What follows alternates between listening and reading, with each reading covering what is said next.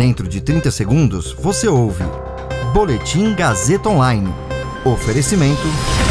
Se você tem muito o que dizer e quer escolher uma profissão para dar voz às suas ideias, a Faculdade Casper Libero é o seu lugar. Jornalismo, publicidade e propaganda, relações públicas, rádio, TV e internet. Todas as possibilidades abertas. Acesse casperlibero.edu.br e conheça as infinitas rotas que o mundo da comunicação oferece.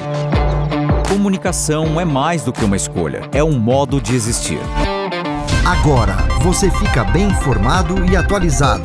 Está no ar o Boletim Gazeta Online. Governo edita medida provisória para que produtores e importadores de etanol possam vender diretamente para os postos. Facebook desativa a rede de desinformação sobre vacinas. Meu nome é Caio Melo e você ouve agora o Boletim Gazeta Online. O governo federal anunciou a publicação de uma medida provisória que permite que produtores e importadores de etanol hidratado possam comercializá-lo diretamente com os postos de combustíveis, sem ter de passar pelas distribuidoras. O secretário de Petróleo, Gás Natural e Biocombustíveis do Ministério de Minas e Energia, José Mauro Ferreira Coelho, afirmou que a medida provisória promove a abertura do mercado e o aumento da concorrência, com potencial redução do preço dos combustíveis, gerando benefícios ao consumidor.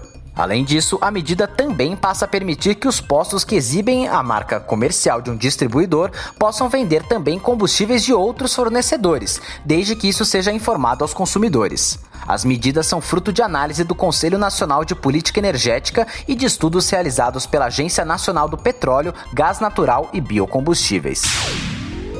O Facebook disse que removeu centenas de contas falsas ligadas a uma agência de publicidade que pagou para que influenciadores espalhassem desinformação sobre as vacinas contra a Covid-19 fabricadas pela Pfizer e AstraZeneca. Uma rede de 65 perfis no Facebook e 243 perfis no Instagram foram vinculadas à Phase, uma empresa de marketing digital com filiais na Rússia e no Reino Unido. A rede social não comentou sobre a possível motivação por trás da campanha. A agência de marketing usou contas falsas para espalhar alegações que desacreditavam a segurança das vacinas. Um desses perfis alegou que a vacina da AstraZeneca transformaria uma pessoa em um chimpanzé. Veja só. As contas falsas operaram na Índia, América Latina e, em menor grau, nos Estados Unidos, utilizando diversas plataformas de mídia social, incluindo Facebook e Instagram.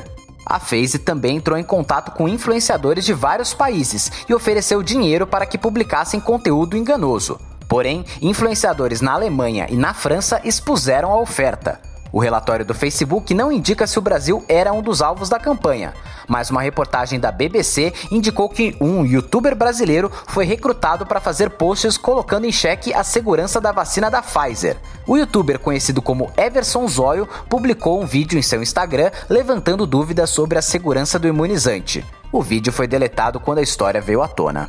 Esse boletim contou com suporte técnico de Agnoel Santiago, supervisão técnica de Roberto Vilela. Coordenação: Renato Tavares. Direção da Faculdade Casper Liber e Gazeta Online, Wellington Andrade.